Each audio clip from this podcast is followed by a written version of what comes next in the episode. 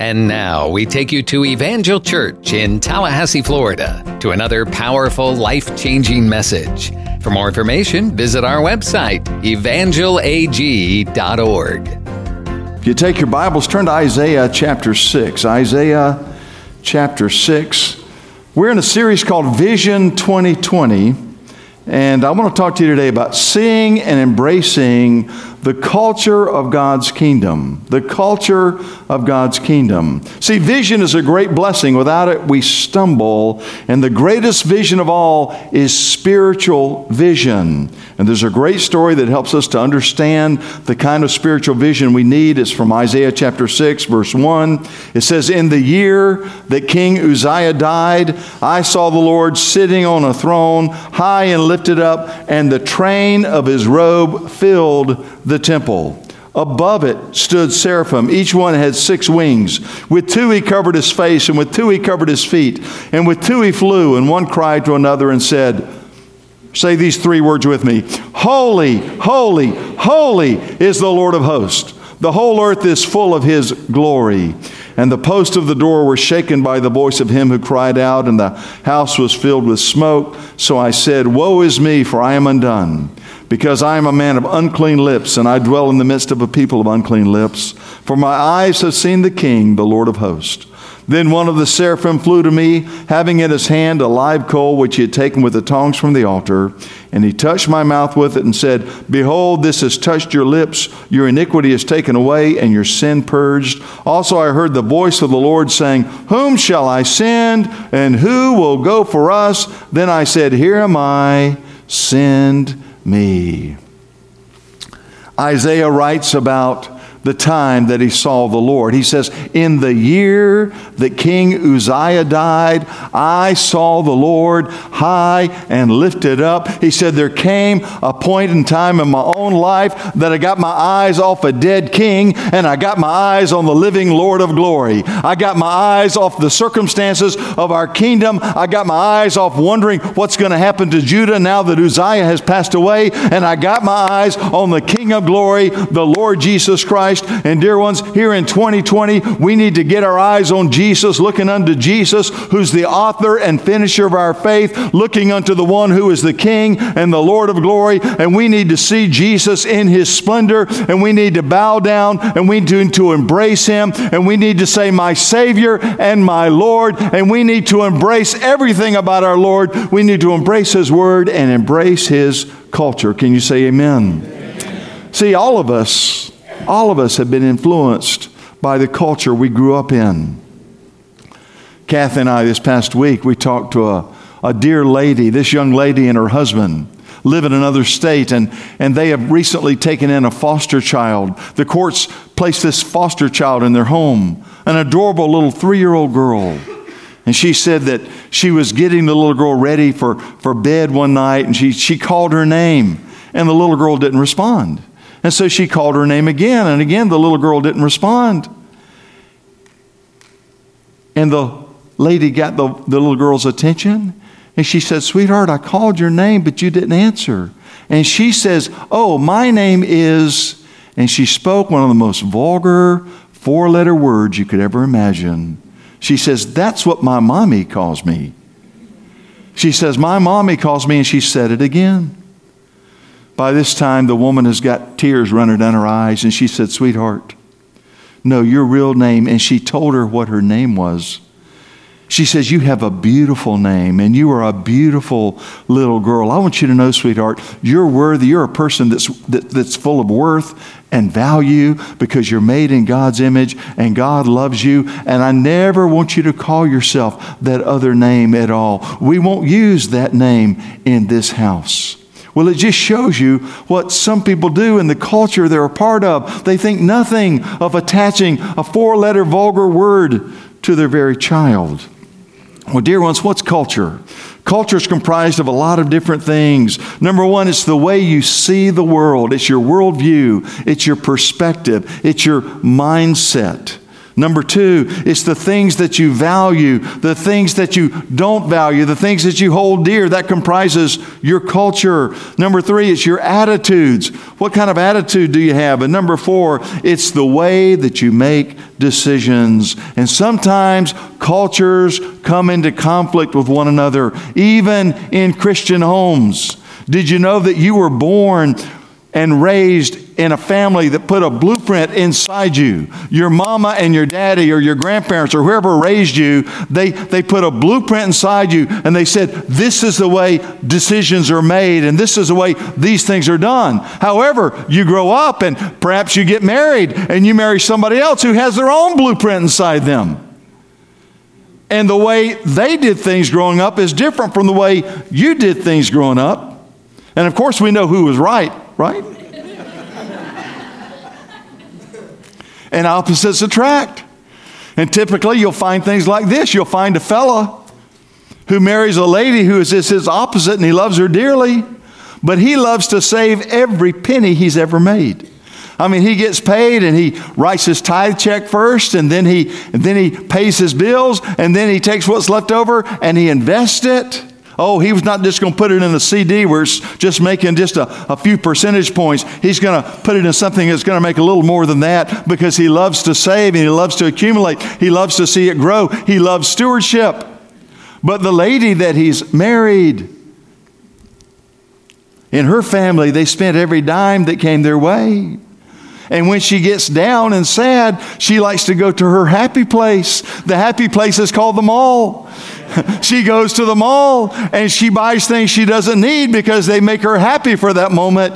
And she charges everything on her credit card and she charges and charges and charges. And then when that doesn't work, she gets online and she goes to Amazon.com and she charges more stuff. And then when she can't sleep at night, she watches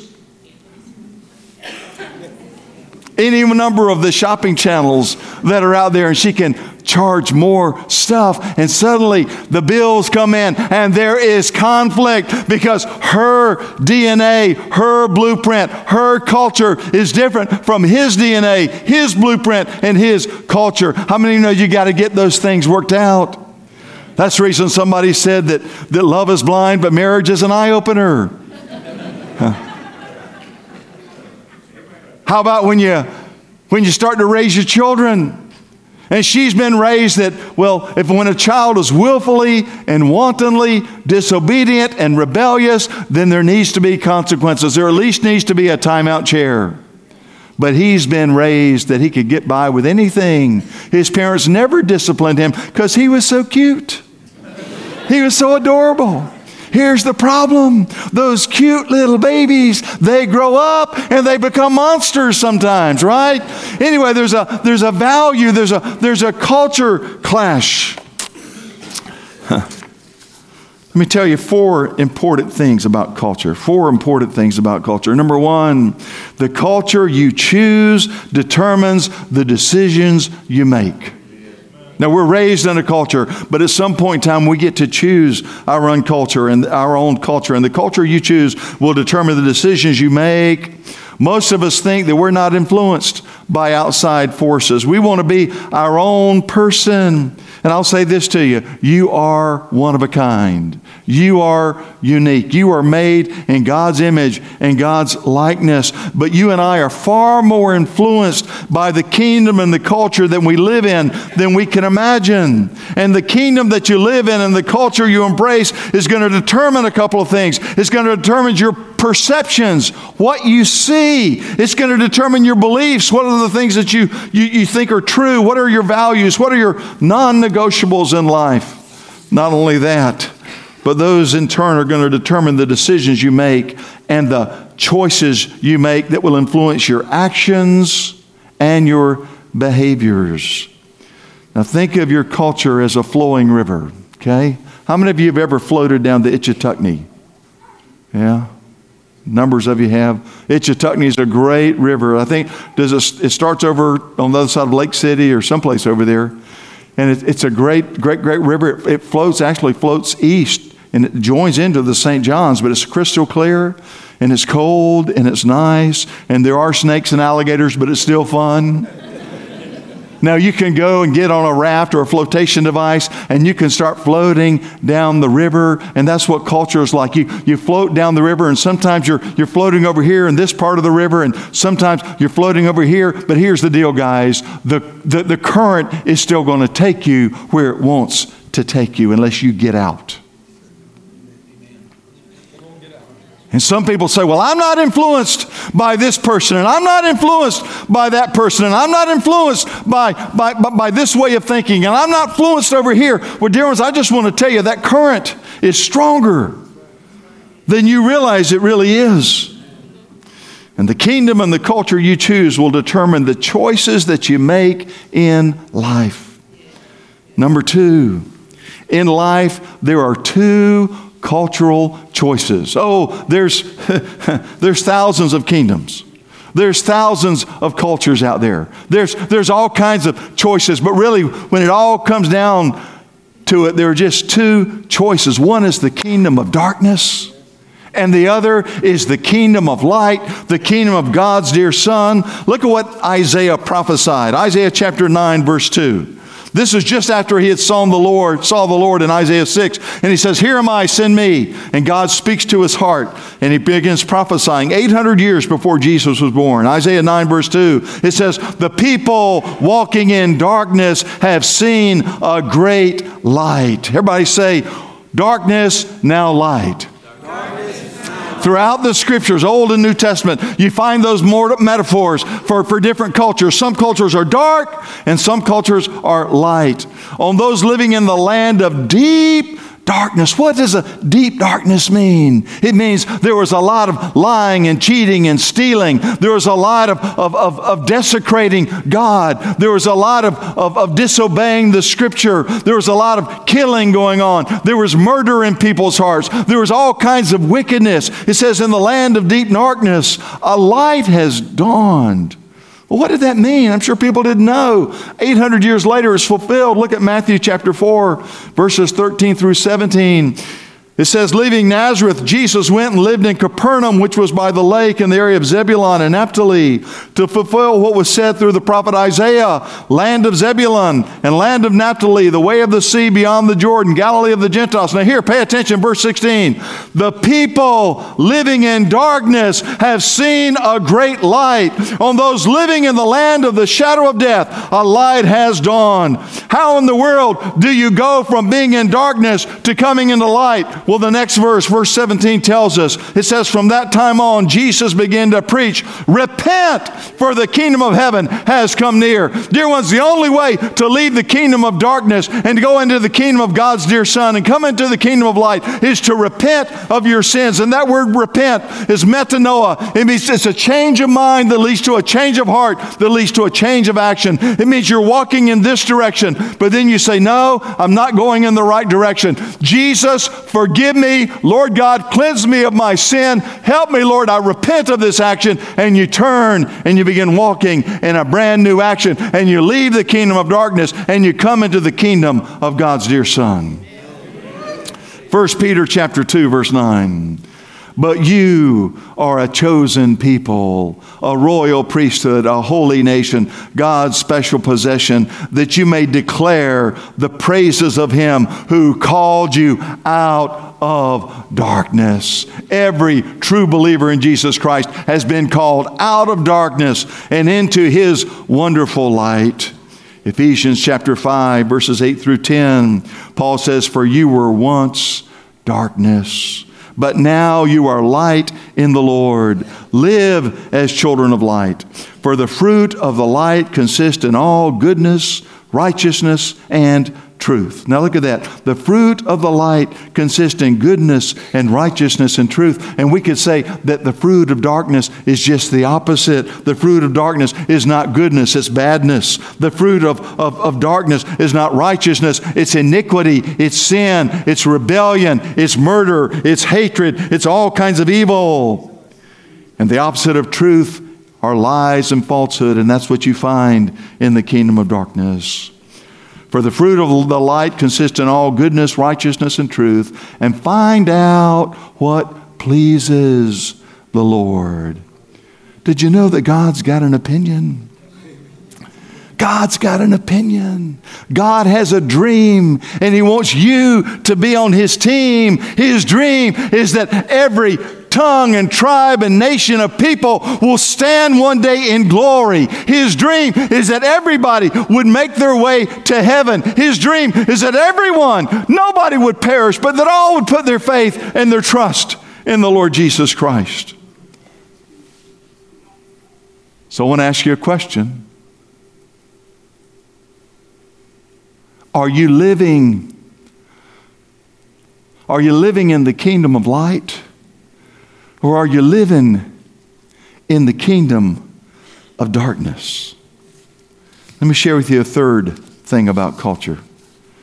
To transfer from darkness to light, you need to experience a new birth and a renewed mind and be filled with the Holy Spirit. Why? Because the Bible says we're all born into sin. Look at this. We're born as sinners. Romans 3:23 says all have sinned and fallen short of the glory of God. You say, "Well, not me. I'm a pretty good person. I'm a whole lot better than the people that go to my school. I'm a whole lot better than the people that work at my business. I'm a whole lot better than the people that live on my block." Well, you may be. But God doesn't, doesn't grade on a, on a curve. God doesn't compare you with other people. He only compares you with the Lord Jesus Christ, who is sinless. Number two, we're all born into a sinful world. 1 John 2, verses 15 and 16 says, Do not love the world or anything in the world. If anyone loves the world, the love of the Father is not in them. For everything in the world, the lust of the flesh, the lust of the eyes, and the pride of life, comes not from the Father, but from the world. Number three, we're born into a world influenced by invisible forces of darkness. Paul writes in Ephesians chapter 2, he says, In which you used to live when you followed the ways of this world and of the ruler of the kingdom of the air. I want you to catch that. There's a ruler of the kingdom of the air, and his name is Lucifer. He says, That's the spirit who's now at work in those who are disobedient. See, there's a spirit that's at work in the culture of darkness. All of us also lived among them at one time, gratifying the cravings of our flesh and following its desires and thoughts. Like the rest, we were thought by nature deserving of wrath. Dear ones, what he's saying here spiritual darkness will control a person. Apart from Christ, we're dominated by this sinful world. Apart from Christ, we're dominated by our flesh and our fleshly desires. Apart from Christ, we're dominated by the kingdom of darkness, by the devil and his imps. Let me share with you a diagram that Scott helped put together this week. Huh. See, there's two kingdoms Look at the top, there's the kingdom of darkness. And when you're a, a part of the kingdom of darkness, let me tell you what you're influenced by. You're influenced by the world. You say, Well, not me. Well, I, I'm sorry. If you're not in the kingdom of light, you're influenced by the world, you're influenced by self and by the flesh. The Bible says to be carnally minded is death, but to be spiritually minded is life and peace. You're influenced by the devil. Look, look, go to the arrow at top. That's going to lead, it's going to shape your perspective, your worldview, your mindset, your perceptions. It's going to influence your beliefs, the things that you believe are true and things that you believe that are not true. And it's going to influence your values, your non negotiables in life. And that in turn is going to make a, make, make a difference in the decisions that you make. It's going to make a difference in the actions that you take and the attitudes that you adopt because you're living according to your natural reasoning and your natural mind. But when you get born again, look at that on the left. When you get born again, when Christ becomes the King and Lord of your life, something really starts taking place. Paul told the Colossians, He's taken you out of the kingdom of darkness and brought you into the kingdom of God's dear Son. You come into the kingdom of light, you come into the kingdom of God, and suddenly, as you come into the kingdom of God, as you hear the Word of God being taught, as you read the Word of God, as you soak in the Word of God, as you you obey the Holy Spirit, dear ones, it'll change your perceptions. It'll change your worldview. It'll change the way you see things. It'll change your beliefs. It'll change what you hold to be true. It'll change your values. It'll, and that'll help you to make good decisions. And you'll have good actions. And you'll have good attitudes. Somebody say, I want you to have a good attitude. Come on. Hallelujah. Glory to God. So there's only two potential kingdoms that you can live in. What are they? There's the kingdom of darkness, and then there's the kingdom of light. I want you to say them with me.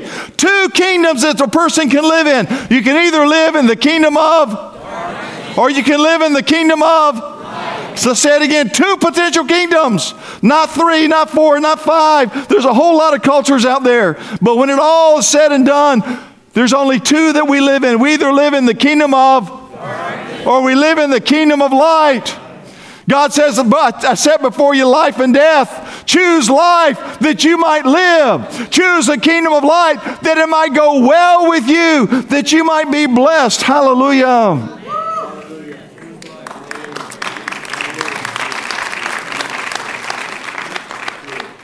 After you come out of darkness and you come into the kingdom of God's dear Son, that's when I need to do a couple of things. I need to be a part of a small group that's going to help me. I need to come into Pastor's Connect class at Evangel for, for four lessons, and then I need to get into another small group that's teaching God's Word. Because this Word is a lamp unto my feet and a light unto my path, and this Word starts to shape my value system, it starts to shape my perspective. It starts to change me inside out. But, dear ones, even as I do that, I've got to keep on flushing that stinking thinking out of my system. Sometimes you don't know how disgusting and stinking your thinking is until something doesn't go your way. I've often used this illustration when I was pastoring in, in Chicago we were helping out the Romanian mission and we had collected lots and lots of, of clothing and food and all kinds of things for the Romanian mission. The Romanian mission was in downtown Chicago, right beside Bad Bad Leroy Brown's house. You know, on the south side of Chicago, in the baddest part of town. You got to beware of old Leroy Brown and his dog, his junkyard dog, right? Man, I was down there. I was, it was the south side of Chicago. I am, I'm unloading a van. It's snowing. It's cold. This old Florida boy is freezing. And I just made my last trip into the mission with all the stuff. And I slammed the van door and I forgot to move this hand. And I had already locked it. And the keys were in this pocket. And I'm standing on the streets of the baddest part of town. Oh, Leroy Brown's looking at me. I cannot move my hand. I can't take, actually, actually, my keys are actually in this pocket because I couldn't get this hand into this pocket. And I couldn't get this hand into this pocket. And I'm standing there, and two of my fingers are trapped inside the car door, and I start feeling faint. I think I'm going to pass out and I'm saying, Oh, Jesus, oh, Jesus, you got to help me. You got to help me. Dear ones, I remember, I remember there was a day in my life I wouldn't have cried out, Oh, Jesus. I would have cried out something horrible. I would have cried out some things I wouldn't want anybody to hear or know about. But see, God has changed me line on line, precept on precept. Jesus has come into my life and He loves me too much to leave me the way I am. And so He says, Terrell, every day that you choose to live for me and every day that you go to my word, I'm going to keep flushing stuff outside of you. And I'm, and I'm saying, Jesus, Jesus, help me. And a homeless man came off the street. He says, Can I help you? His eyes were bloodshot. I could smell cheap wine on his breath. He says, Can I help you? He brought a band aid. He, he gave what he had. He had a little tiny band aid in his pocket. He says, Here. And I'm sitting there, my hands in the, stuck in the car door, and he's handing me a band aid, and I'm thinking, Oh, Lord. I said, Please put your hand in this pocket and get my keys out. And of course, I've got visions of him getting my keys and running off or something, you know. And again, I'm feeling faint. I, I'm thinking, oh, Jesus, if I fall down, I'm going to leave part of my hand in the door. And I'm going to stick to the, to the pavement because it's icy cold here. It's snowing. I don't know why somebody from the mission didn't follow me back out to help me, but they didn't. Thank God this man put his hand in my pocket. He got the keys and he handed them to me. And I unlocked that door. Hallelujah. I said, Hallelujah. I said, Hallelujah. Glory to God. See, I don't care how long you've been walking with Jesus, you still got to say, Lord, would you, would you just flush out of me anything that's not like the Lord? Lord, would you flush attitudes and, and, and, and, and emotions and just flush out all kinds of stuff? And Lord, I want to be like you.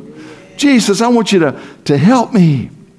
Romans 12, verse 2 says, And do not be conformed to this world, but be transformed by the renewing of your mind, that you may prove what is that good and acceptable and perfect will of God. You know, Jesus said, You'll know the truth, and the truth will set you free. Ephesians chapter 4 Verse 21, Paul says, Since you have heard about Jesus and have learned the truth that comes from him, throw off your old sinful nature and your former way of life, which is corrupted by lust and deception. Instead, let the Spirit renew your thoughts and your attitudes. Put on your new nature, created to be like God, truly righteous and holy. I don't know about you. One of the things I learned from my dad as he says, Son, you sometimes you just need to take your hands and lay your hands on your own head. And son, what you need to do is say, Lord Jesus, would you let my thoughts be your thoughts? God, would you let my thinking be your thinking? God, would you deliver me from stinking thinking? God, I just renew my mind according to your word and by your spirit. Lord, change me from the inside out in Jesus' mighty name. That's a good prayer to pray, somebody. Come on. Number four, here's the fourth thing about culture. When you see God's kingdom, you change. In the year the King Uzziah died, I saw the Lord, and he was high and lifted up. He didn't just say, I saw the Lord. He didn't just say he was high. He used two metaphors, he used two adjectives. He was high and he was lifted up. Is Jesus high and lifted up in your heart this morning? Is Jesus high and lifted up in your thinking this morning? Is he the King of kings and the Lord of lords? When you see God's kingdom, you change. You begin living in the light of God's kingdom and his culture. When you're born again, when your mind gets renewed, everything changes. You'll start seeing life from God's perspective and God's perception. You'll start seeing and believing the truths in God's word, and those truths will replace falsehood. You'll start valuing what God values. Your attitudes and your actions will change, and you'll begin to live differently.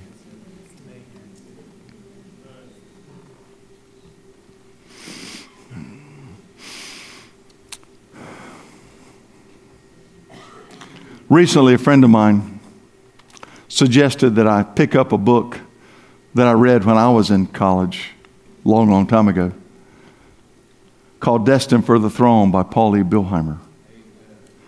Somebody likes it, amen. It helped that it's one of my dad's favorite books, and so I picked it up and I started reading it. And Brother Billheimer, he says, Have you ever wondered why this world exists? Have you ever wondered why this universe exists? Have you ever wondered why we have this solar system? He says, Oh, philosophers, they wax wise, suggesting different reasons why we exist. But he says, Let me tell you why we exist according to the scripture. We exist because God, from the beginning of creation, has had one goal in mind, and that goal is to create a bride for his wife, a bride for his son, who will be a wife for his son for all eternity. Go back and remember what he said to the first Adam. He said to the first Adam, It's not good for you to be alone. And one day, everything on this world is going to is gonna be sewn up. One day, the trumpet of God God is going to sound, and the dead in Christ are going to rise, and Jesus is going to come back, and we're going to rise to be with them in eternity forever. But we're not just there as loose members of the body of Christ, we're there as His bride. What does it mean when Paul says we're seated together with Christ in heavenly places? We'll be co rulers with Christ. What does it mean when the Bible says one day we will rule angels or we'll judge angels? What does that mean? We're going to be seated with Christ in heavenly places as his bride. You say, Well, I'm, I do not want to go to heaven and be bored. You're not going to be bored. You're not going to just be playing a harp sitting on a cloud. Dear ones, there's going to be a new heaven and a new earth. And there's going to be a new Jerusalem. This new Jerusalem is a cube, 1,500 miles high, 1,500 miles, 1,500 miles deep, 1,500 miles in every direction. A cube. How many know you can put a lot of roads and streets in there and they're going to be paved with gold? And the walls are going to be made out of jasper, and the gates are made of pearls, and there's 12 foundations for this city. Somebody did some calculations and they said, even if you took the city that is built four square, the New Jerusalem, 1,500 miles by 1,500 miles by 1,500 miles by 1,500 miles, even if you put, if you put over 8 billion, 600 million streets in it, that would only be half of what's in the cube. And the rest of the cube could hold over 4 quadrillion people if you give everybody a 30 by 30 by 30 by 30 room, four quadrillion.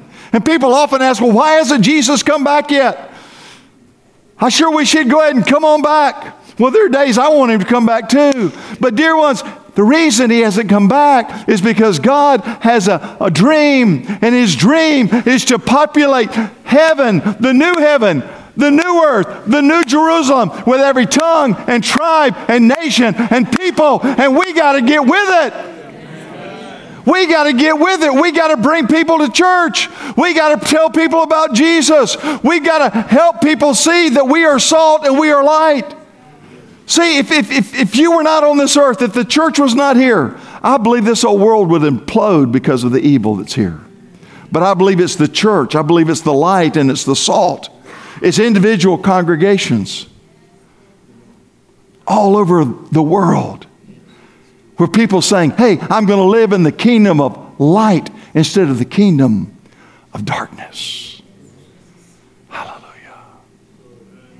I said, Hallelujah. Bow your head, close your eyes. Lord Jesus, Lord Jesus, come, Holy Spirit. Come, Holy Spirit. Come, Holy Spirit. Come, Holy Spirit. Thank you, Jesus. Thank you, Jesus. Maybe you're here this morning and you're not in the kingdom of God's dear Son. Maybe if you died today, you don't have the assurance in your heart that you would wake up in heaven. I want you to know that you can know that you know that Jesus Christ is your King and Lord. But you've got to humble your heart. You've got to repent of your sins and you've got to give your life to Him. You've got to choose who you're going to live for. You've got to choose am I going to live in the kingdom of darkness or am I going to live in the kingdom of God's dear Son? It may be that you've been here this morning and, and you've walked with the Lord at different points in time in your life, but, but something's happened. Maybe, maybe life has just thrown you curves. Maybe, maybe you've been through a bankruptcy. Maybe you lost a job. Maybe you went through a divorce. Maybe your best friend betrayed you. Maybe you've hurt so bad over the death of a mom or dad or a brother or sister or husband or wife or child. And it's caused your heart to grow cold. Today, the Lord stands and says, Come unto me, all you that labor and are heavy laden, and I'll give you rest. He says, Take my yoke upon you and learn from me, for my yoke is easy and my burden is light. And the Lord reaches out his hands to you today and say, Come. The Spirit and the bride say, Come. We know what the Holy Spirit is, but the bride is the body of Christ. The bride is going to be Jesus' companion throughout eternity, co regents, co heirs. The Spirit and the bride this morning say, Come. The Spirit and the bride say, Come. With every head bowed, every eye closed, nobody moving, nobody talking. You'd say, Terrell, today, I just want Jesus Christ to be my King. I want him to be my Lord. I want to be in the kingdom of his dear Son. Just raise your hand and leave it up till I see it. We pray right now that God uses this message to plant good eternal seeds deep into your soul. For more information, visit our website, evangelag.org. Evangel's all about making the name of Jesus famous and his church glorious. We love God, love people, and love life. And we're here for you, working to help draw people from impossible situations into a loving and friendly circle of hope where answers are found and acceptance is given. We invite you to join us for any of our services, Sunday mornings at 10:30 and Wednesday evenings at 7. We're located at 2300 Old Bainbridge Road in Tallahassee. We have fantastic programs for kids and youth and small groups to make deeper connections. And we pray that God blesses you richly and abundantly as you continue to seek Him first in all of your life.